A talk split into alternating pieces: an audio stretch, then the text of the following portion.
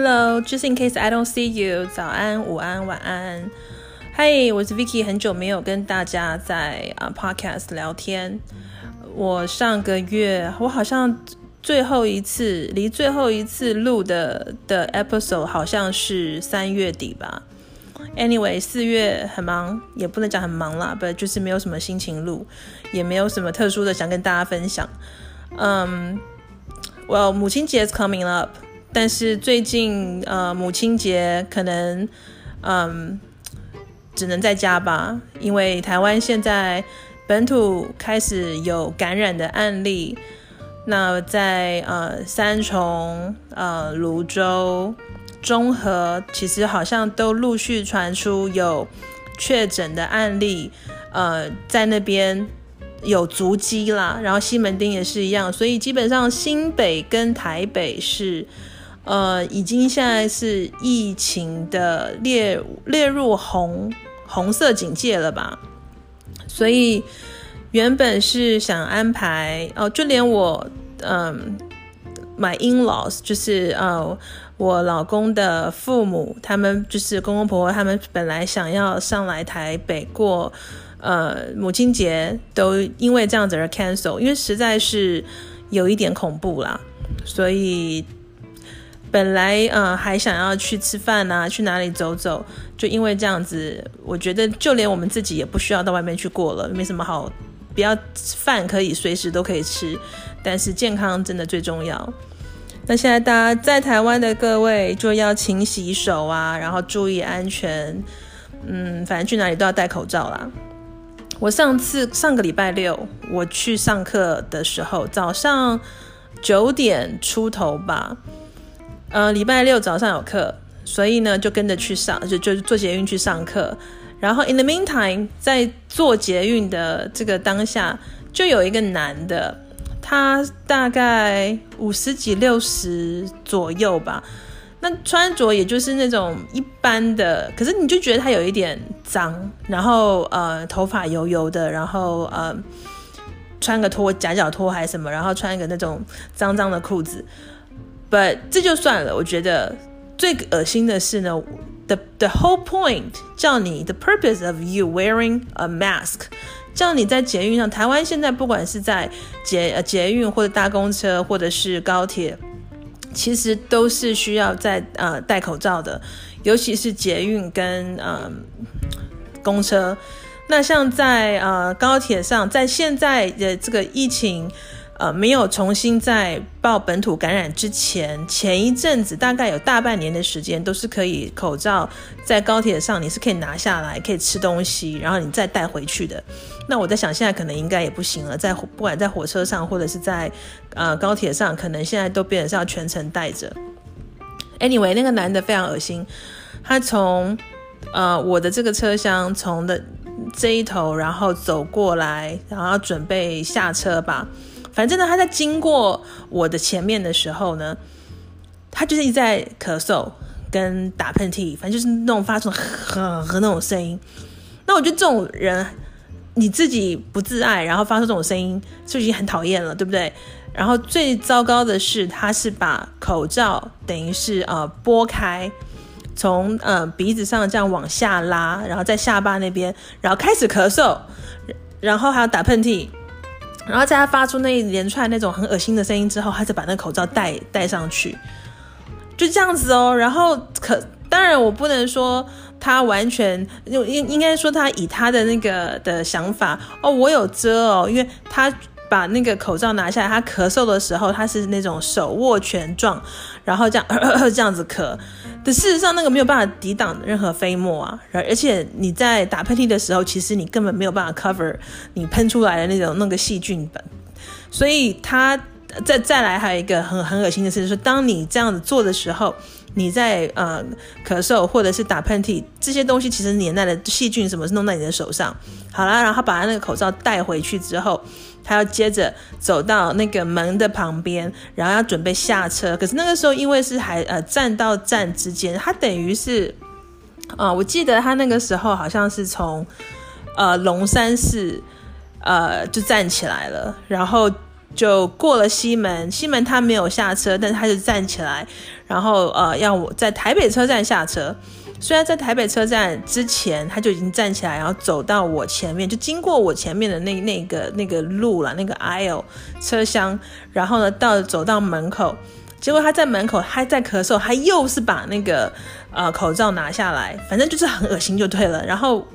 我还没有开口说话，我对面的一个小姐就已经很大声的跟他讲说：“先生，请你呃呃咳嗽的时候把口罩戴好，好吗？”那我觉得，反正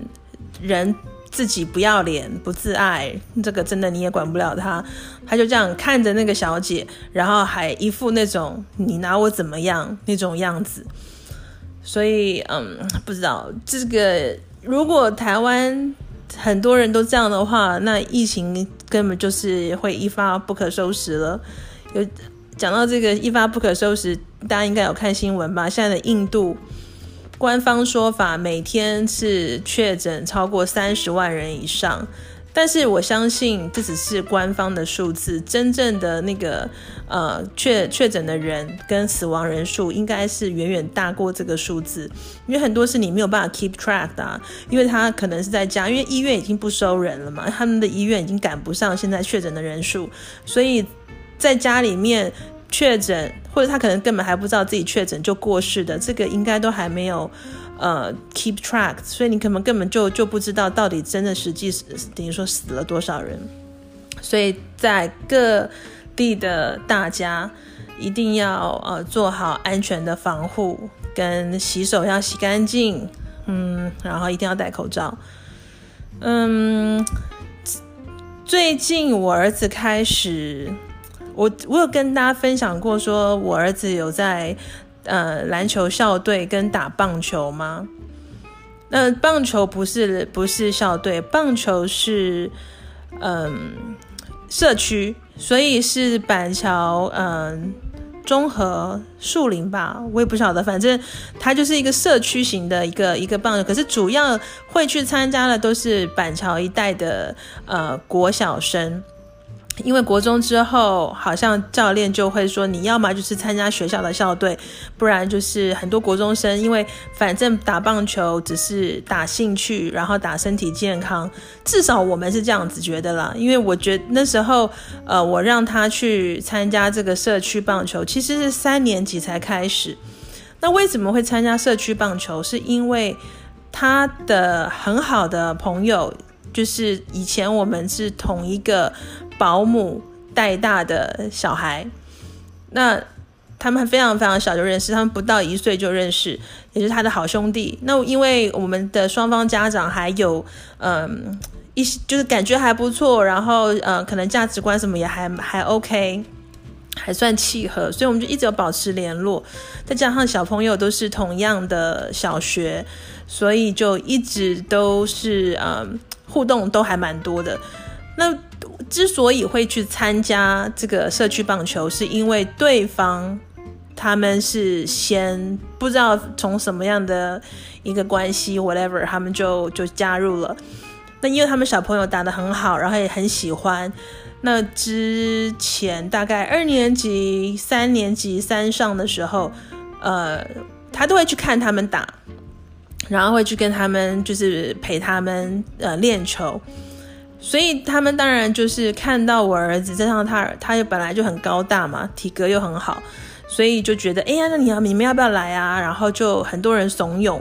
那后来问了呃儿子自己的意见，他也觉得 OK 啊，我可以跟他们一起去玩啊，所以就呃加入了。那是是去年吗？好像是是应该是去年吧，我已经有点忘记了。我记得是去年，因为是我们二零一九年呢，还是一个美好，在还没有 COVID-NINETEEN 之前，还是一个美好的的时期时，我们暑假是会回美国嘛，所以就嗯，之前之所以都没有参加，是因为我们固定暑假都会回去，所以。因为回到美国，你就至少两个半月的时间不能练球，所以这就会导致可能在比赛啊或者什么没有办法跟上。我们一直都没有加入也是这个原因。再加上本身他并不是非常的 passionate 想要练棒球这件事情，他觉得只是好玩，有朋友在。所以，所以是去年，因为去年出不了国，去年去年 COVID-19 开始，所以我们是在四月底吧，五月初。哦，这样算起来，现在五今天我录制节目的时间是五月五号，所以这样算起来已经一年嘞。他也这样练呃练球练了一年，还不错。我本来那时候是跟他想讲说，嗯，这如果你真的加入的话，你就至少要练一年哦。他那时候就说好啊好啊，没有问题。为什么会这样跟他讲？是因为不希望他，呃，如果觉得好累了，或者是他他呃练球练了之后发现这不是他那么喜欢的，他说放弃就放弃。因为我以前在呃美国的时候，像我是我是跟我大姨住嘛，所以我大姨也是这样子教育我们，不管你做什么事情，especially 之后去嗯。打工啦，或什么，就是至少要做一年，regardless 这个东西到底是你真的很喜欢，或是你很讨厌的，可是你至少要坚持一年，你才能够选择你要离开。所以我也是这样跟他讲的，你你考虑清楚了吗？你真的要加入吗？你确定之后，那我们就是至少要上一年。然后果然不出我所料，因为他真的没有那么的喜欢。他大概去年五月加入，而且我觉得我们真的好了不起哦，因为其实去年的五月比今年的五月要来的热。今年的整个气候来说，就是因为 COVID-19，所以就没有那么多的污染，没有那么多人在外面，所以呃，那个叫什么，就是那个温室效应没有那么严重，所以今年一直到现在。的气温在台湾来说，大概都还是二十三到二十七度。前一个上个礼拜比较热，就是可能有到就前几天一直到昨天吧，可能都有三十三十一二度。可是，嗯、今天开始要准备又要下一个礼拜的雨，所以我觉得这才是正常啊。因为很久很久已经没有所谓的梅雨季节，因为我是记得我刚回台湾，跟我小时候在台湾的时候。都有说哦，五六月是啊，五月五月是梅雨季节，接下来就会是啊，进入夏天嘛。那夏天就会有所谓的台风，台风期。可是去年好像也没有什么台风。那我觉得我们很厉害，因为我们从去年的五月，五月超热的，去年的五月，呃，一直到八月这段时间，其实都是呃。烈日高照，然后在球场风又很大，就是吹的都是热风，然后又很晒。如果你没有搭客厅帐，或者你没有搭天幕的话，基本上你只要在那边呃两个小时，可能都不用吧。那一个小时你回来之后，你就是超黑的。所以很好，满一年了。那最近开始有加入比赛了。我本来一开始。是觉得不需要，只要因为他的嗯棒球的练习时间，团练时间是每个礼拜六跟每个礼拜天的下午一，我、actually 是十二点半。其实这一点也是让我觉得不是很理解，为什么要十二点半就集合？十二点半，尤其是我们去年刚加入的时候，是最热的时候，是正中午，然后最晒最热，然后集合，然后一直到练到下午五点。其实教练也很辛苦啦，嗯，我觉得这个这个领队什么都很辛苦，可是为什么要这么累呢？这个我不太不太能够理解。一直到今天，我到我还练了一年了，我也不是很理解为什么要这么早集合。那原本呃抱持的心态就是就是固定周末去练习、去玩、去练球、锻炼身体。然后可以让他跟朋友跟嗯、等于说是去学到那个 teamwork 的感觉。但是后来就呃练到去年吗？去年的十一月还是十二月就开始希望就是有嗯、教练啦，然后跟朋友啊，还有就他好兄弟的爸妈就一直跟我们讲说可以开始。呃，让他去比赛看看。那为什么要比赛看看？就是你才知道说你练这个，嗯，等于说你每每个礼拜的团练到底是在练什么东西。后来我觉得，Yeah，maybe it's true，因为他们可能呃在练投球、接球、练打击。可是 after all，你如果真的没有上那个呃比赛的这个这个状态之后，其实你不晓得你自己的这个游戏规则，还有等于说要再注意的事项。因为如果只是团练的话，基本上我觉得他们呃练体能比较多。真正的打击也好，或者是啊、跑垒也好，我觉得真的啦。如果比较之下，呃，在美国以前，我们小学跟国中那个时候的 PE class，我觉得我们的老师体育体育老师教的这个，都还比他们在教练，就是现在这个团练来的要 detail。可是。不知道为什么，我我是这样觉得啦。那我就觉得他们比较着重于在体能，然后跟可能一些基本的就是传练球。可是当我自己的感觉会是，其实他们现在已经练了一段时间，都差不多了。你就应该开始在团练的时候，就会有一项模拟赛，自己组那种分队模拟赛，让他们去玩嘛。他们才会在真正比赛的时候，你才可以感受到说，你才他们才知道他们要干嘛。那我们那开始现在开始比赛。当然不是每一场都参加，因为他比赛要缴一个费用，然后大概是看是什么样的比赛，有的是什么什么理事长杯赛啦，有的是什么什么交流赛。通常通交流赛就是一个很基本的，可能呃报名费呃大概两千四或者两千六，那这个费用就包含可能两到三场的这个这个比赛，然后教练的费用，呃一些补给品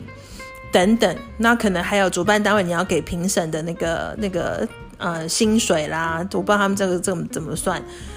OK，那我要讲的是，呃，现在这次比赛了三，就是比赛了三场，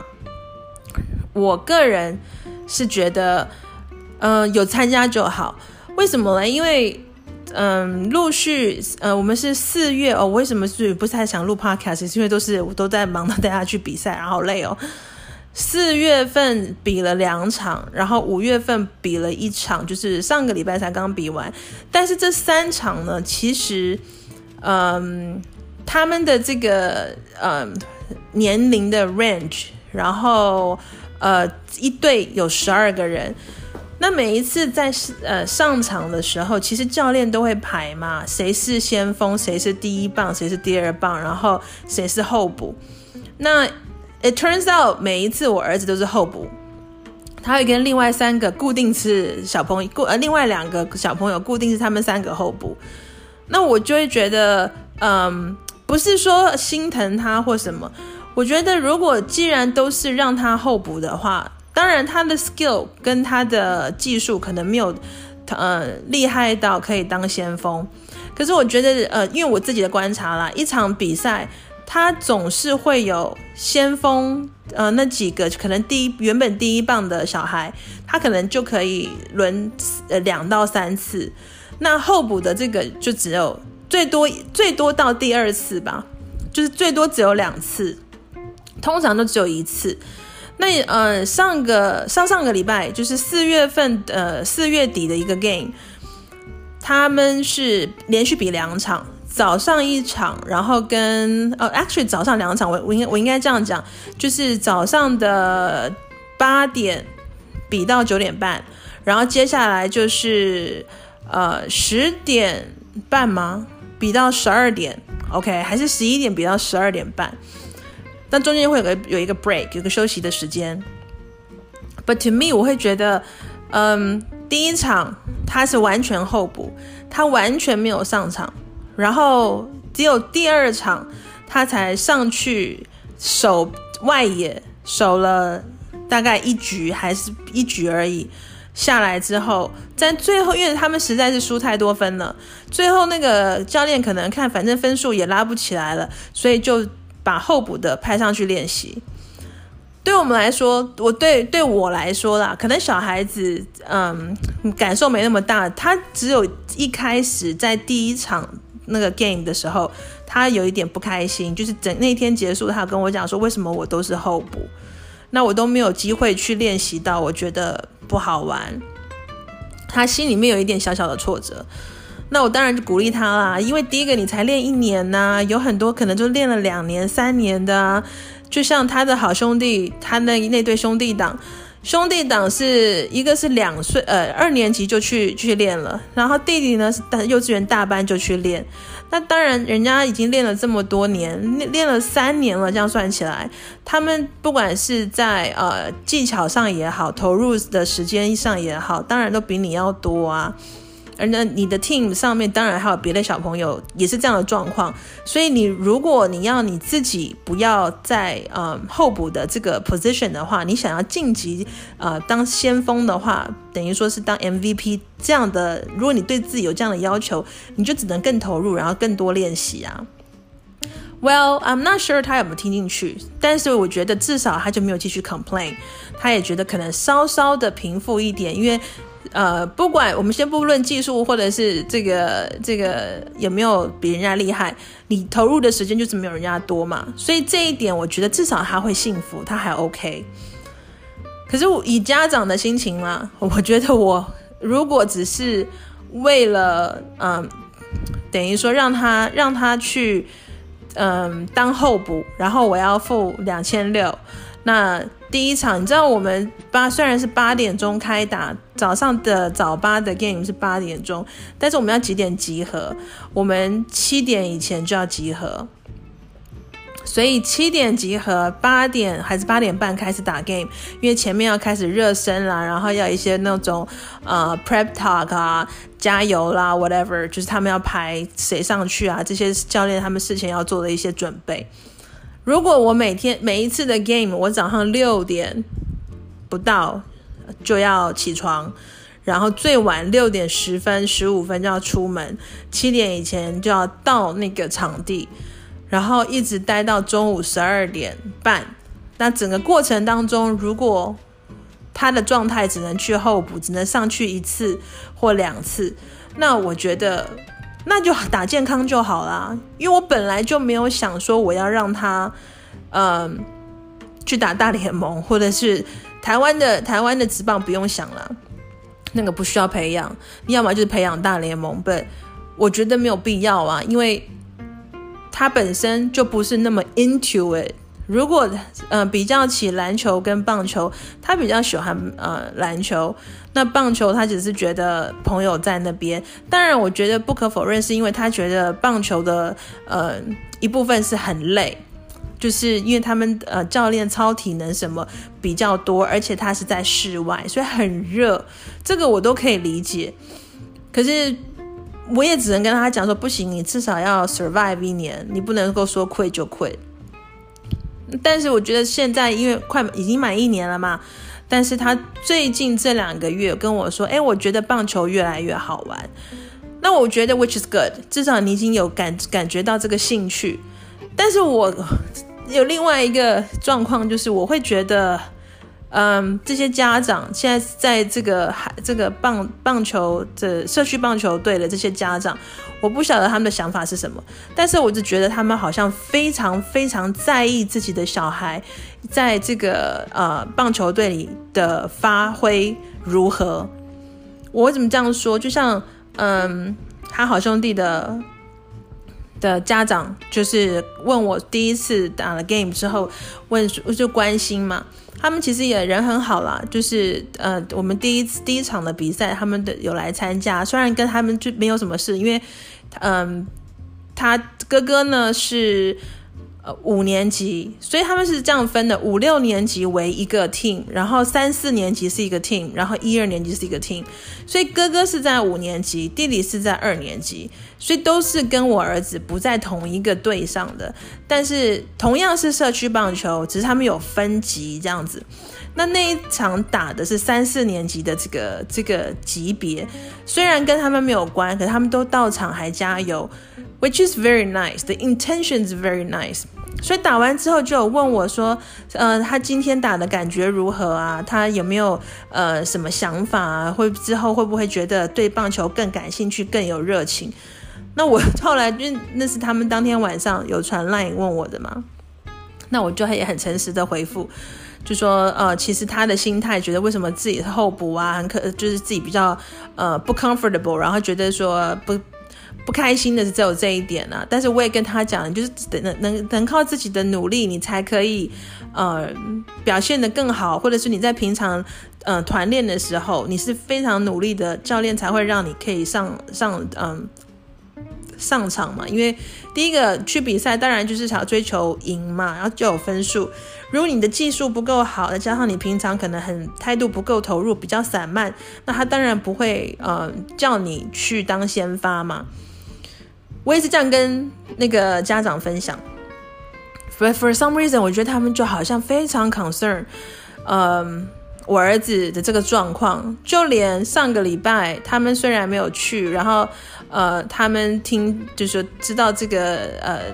game 的状况，然后又来，呃，昨天晚上吧。又来关心，呃，他会不会，我儿子会不会因为这样子就呃不练球啦，什么什么？他他们自己的小孩也是，之前都是付了钱，然后当候补啊，可是要随着自己的那个能力再加强，然后才可以晋级，呃，变 MVP 啊，打得好啊，等等等等等等等。Well, to me，我真的觉得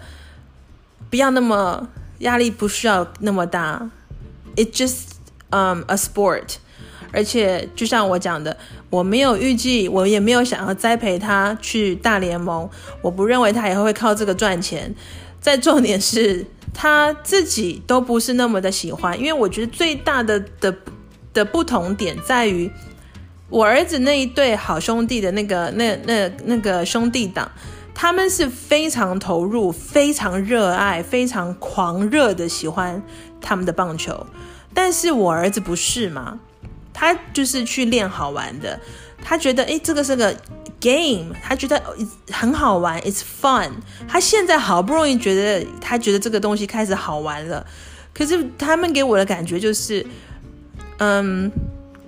应该要多比赛啦，多比赛之后才会多了解啊，然后呢，呃呃，之后才会呃呃，如果上了五六年级的话，他会那个规格会不一样啦，什么？我觉得好 competitive 哦。Even though they don't they don't say it，他们不这样讲，可是我觉得他们的那种整个那个氛围就是很竞争，然后让我感觉是怎样？你们以后是要去大联盟吗？Like I really don't care that much。我觉得只要 as long as 他有 have fun，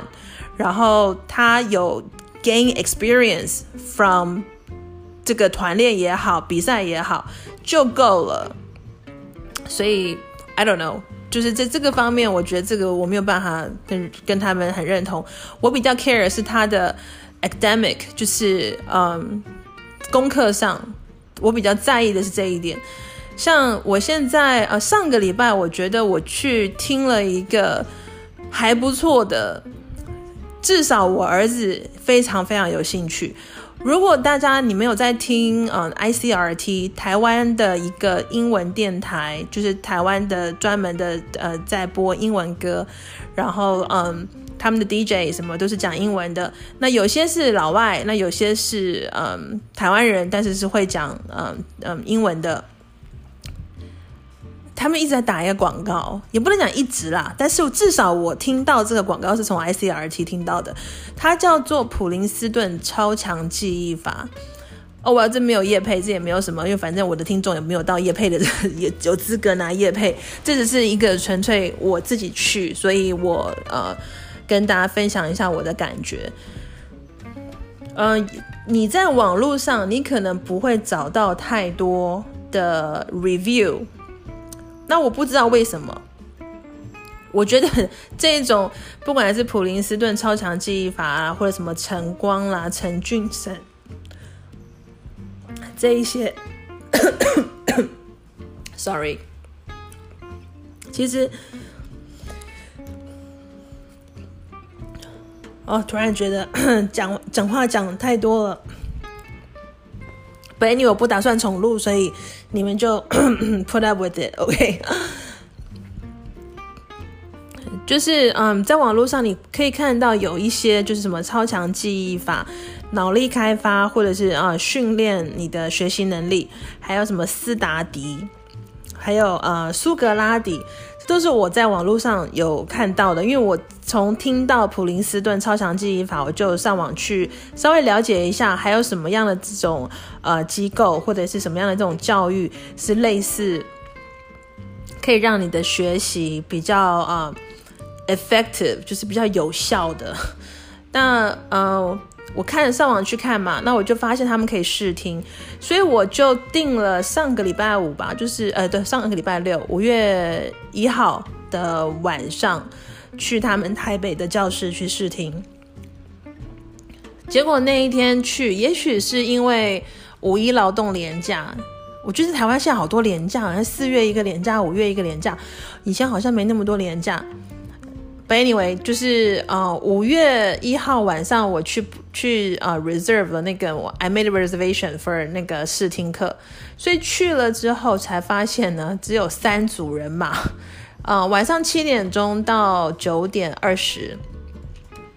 那嗯都是三个妈妈，然后带两呃一个呢是带着国一的小男生。那我跟另外一个妈妈就是带了四年级的小朋友，那样我一个是儿子嘛，然后那个妈妈带的是女儿，总共就这样三组人。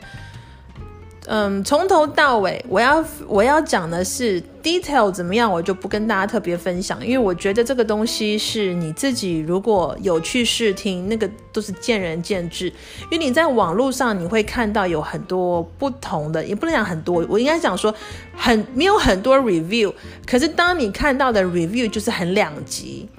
有的就说诶还不错，我之前有去上过，或者是呃我看到他们的一些呃评论。就说很好啊什么，那也有人在 comment，就是说这东西很烂，一点用都没有，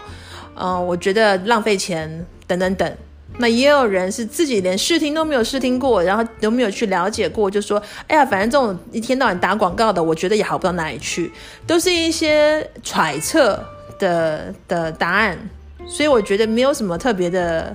用，我还不如自己去试听去了解。那我自己个人要跟大家分享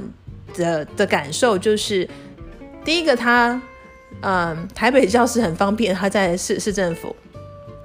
再来，我们那天试听呢是呃 Simon 老师，Simon 老师也就是普林斯顿呃超强记忆的负责人，所以 I guess 他是那边经验最久的，然后他最老道，因为他是负责人嘛。我们如果讲说负责人，基本上是不是他创办的，我不敢说，因为我真的没有去做 research，我网络上也找不到相关的资料。但是公司既然登记他是负责人，他也说了他有二十年的那个 teaching experience，他的教学经验，而且在整个过程下，呃，从我们一开始坐下来，然后他跟我们所分享的，呃，这个超强记忆法，他们所在提倡的不是仅仅，呃，在短时间之内就去背、去记得你看过的东西。我觉得他很好的是，我很认同的是，他在强调的是，我们如何在透过。看重要的部分的时候，当你阅读完一篇文章，或者是在你呃做数学题目的时候，你如何透过阅读的理解，然后把应该要记得的东西很快速的，然后又不会忘记的放在你的记忆里。我觉得这一点很重要，而且他不止一次，他讲了大概两三次，就是理解力越好。基本上你在未来的不管是工作上或者是学历上，学习的方法也好，你才能够等于说，呃，perform your best 嘛，因为你你要先懂了、理解了，你才能够把你呃能够会的，或者是你能够表现的，或者是能够呃输出的东西，才能清楚的输出嘛。你连前面都不懂。就像我觉得我儿子现在很大的问题是他数学很多状况是他题目都没有理解，那你题目都没有理解，你就想要去计算，你要去求那个过程，呃，求求那个结果是不可能的事情，因为你你没有理解，你的过程就会是错的，那当然你的答案跟你所呃 give out 的 result 当然就是错的。那一天下听下来，嗯，而且老师有在讲说他会教导学生。而且它是都适用哦，不只是只有小朋友，它是连呃大学生、高中生、大学生，然后跟出社会的，他都会教你用一套方法来把你阅读的东西如何去了解、去看懂，然后再把东西分类、分类好，再做储存，然后再等于是啊。等于说，经过你的 process，然后你才可以 deliver 出来。所以我觉得这个东这个观念我很认同，因为你必须要先去理解，然后呃把你的这些资讯去做整理跟分类，然后你才能够去有所谓的学习跟记忆。那嗯。整整个这个试听下来，呃，Simon 老师很幽默，他的口条跟他的咬字都非常的清楚，逻辑，我觉得还有一个很重要的，就是他会训练，嗯，去上课的人，他会去训练他们的逻辑力，也就是说，就算你在很多情况之下，你如果真的碰到是你真的很难理解的东西的时候，他会告诉你方法怎么去用，呃，正确的逻辑，然后来做判断。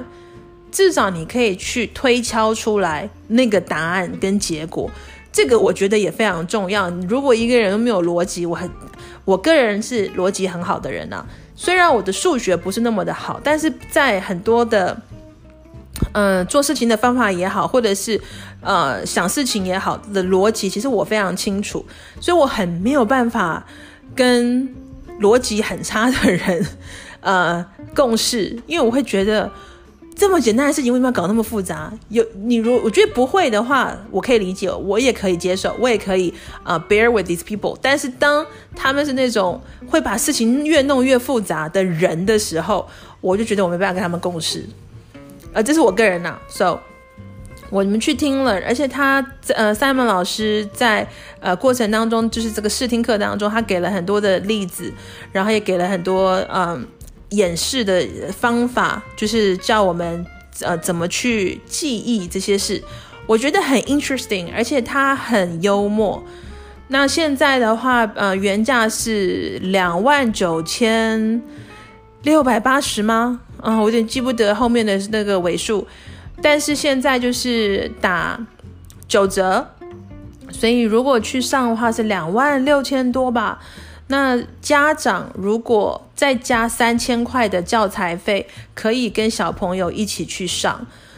就是高中以下的学生，只要你是高中以下的学生，家长是可以一同参与学习，只要再加三千块的教材费，所以等于我就我就把它捏呃，去去 round up to 三千呃三万块台币，三万块台币。家长跟小朋友都可以去学完整的课程，而且终身复训。也就是说，我这一档上完之后，我如果还有需要再回去了解跟重新上课的话，普林斯顿都是都愿意，都 O 都 OK，只要你有提前预约。我说我觉得很好啊，而且。在这个过程当中，李博先就是我儿子啦，他非常的呃 enjoy，因为他觉得好好笑哦，两个小时又二十分钟的这个试听，在最后呃 Simon 老师说好了，我们现在再举举举最后一个例子哦，最后一个例子哒哒哒之前，他马上转头问我说啊，已经结快要结束了。然后我就说对呀，不然呢？他说他我我以为才过了那种十几二十分钟，所以他在这个过程他是非常 enjoy，他喜欢这个这个课程。那我觉得学习当然是要以喜欢嘛，你喜欢你才愿意付出，你才愿意去认真的去聆听人家要告诉你的事情。所以至少在这个特点，我觉得普林斯顿的这个 Simon 老师是已经有做到。我觉得非常好，I like it。那我们预计就是会参加七月份的暑期密集班，嗯，如果上了怎么样，再跟大家分享喽。其他的我就不会特别再去花时间，因为我后来有看到台湾其实也有类似，像我刚刚讲的斯斯达迪，斯达迪强调的是让小朋友把嗯。正确的方法去读书的方法，还有学习的态度等等。可是第一个，它的那个交通地点，我觉得不是那么的方便，因为我们要转两次的捷运，再加上它的费用非常非常的昂贵，然后家长又没办法跟着一起陪读，所以这样看看好像是普林斯顿这个比较划算。那我我是觉得让他在这个 timing 去学正确的学习方式。然后能够呃补充他的理解力，跟让他知道怎么去做学习的分类，呃，希望对他来讲是有很大的帮助。所以，嗯，I'll let you guys know，看怎么样咯。而且我自己也可以去学，因为我自己现在也在上课嘛。所以，一个这样算起来，一个人一万五，其实我觉得还蛮便宜了。OK，好吧，那今天就跟大家讲到这边喽，就不太讲别的了，因为现在是十二点十三分的中午，我要去吃饭了。OK，那就这样吧。希望大家呃母亲节快乐。还没有买母亲节礼物的，赶快现在去买。那祝天下的妈妈都永远青春美丽。那希望你们的孩子都很孝顺。OK，好，那就这样，拜拜喽。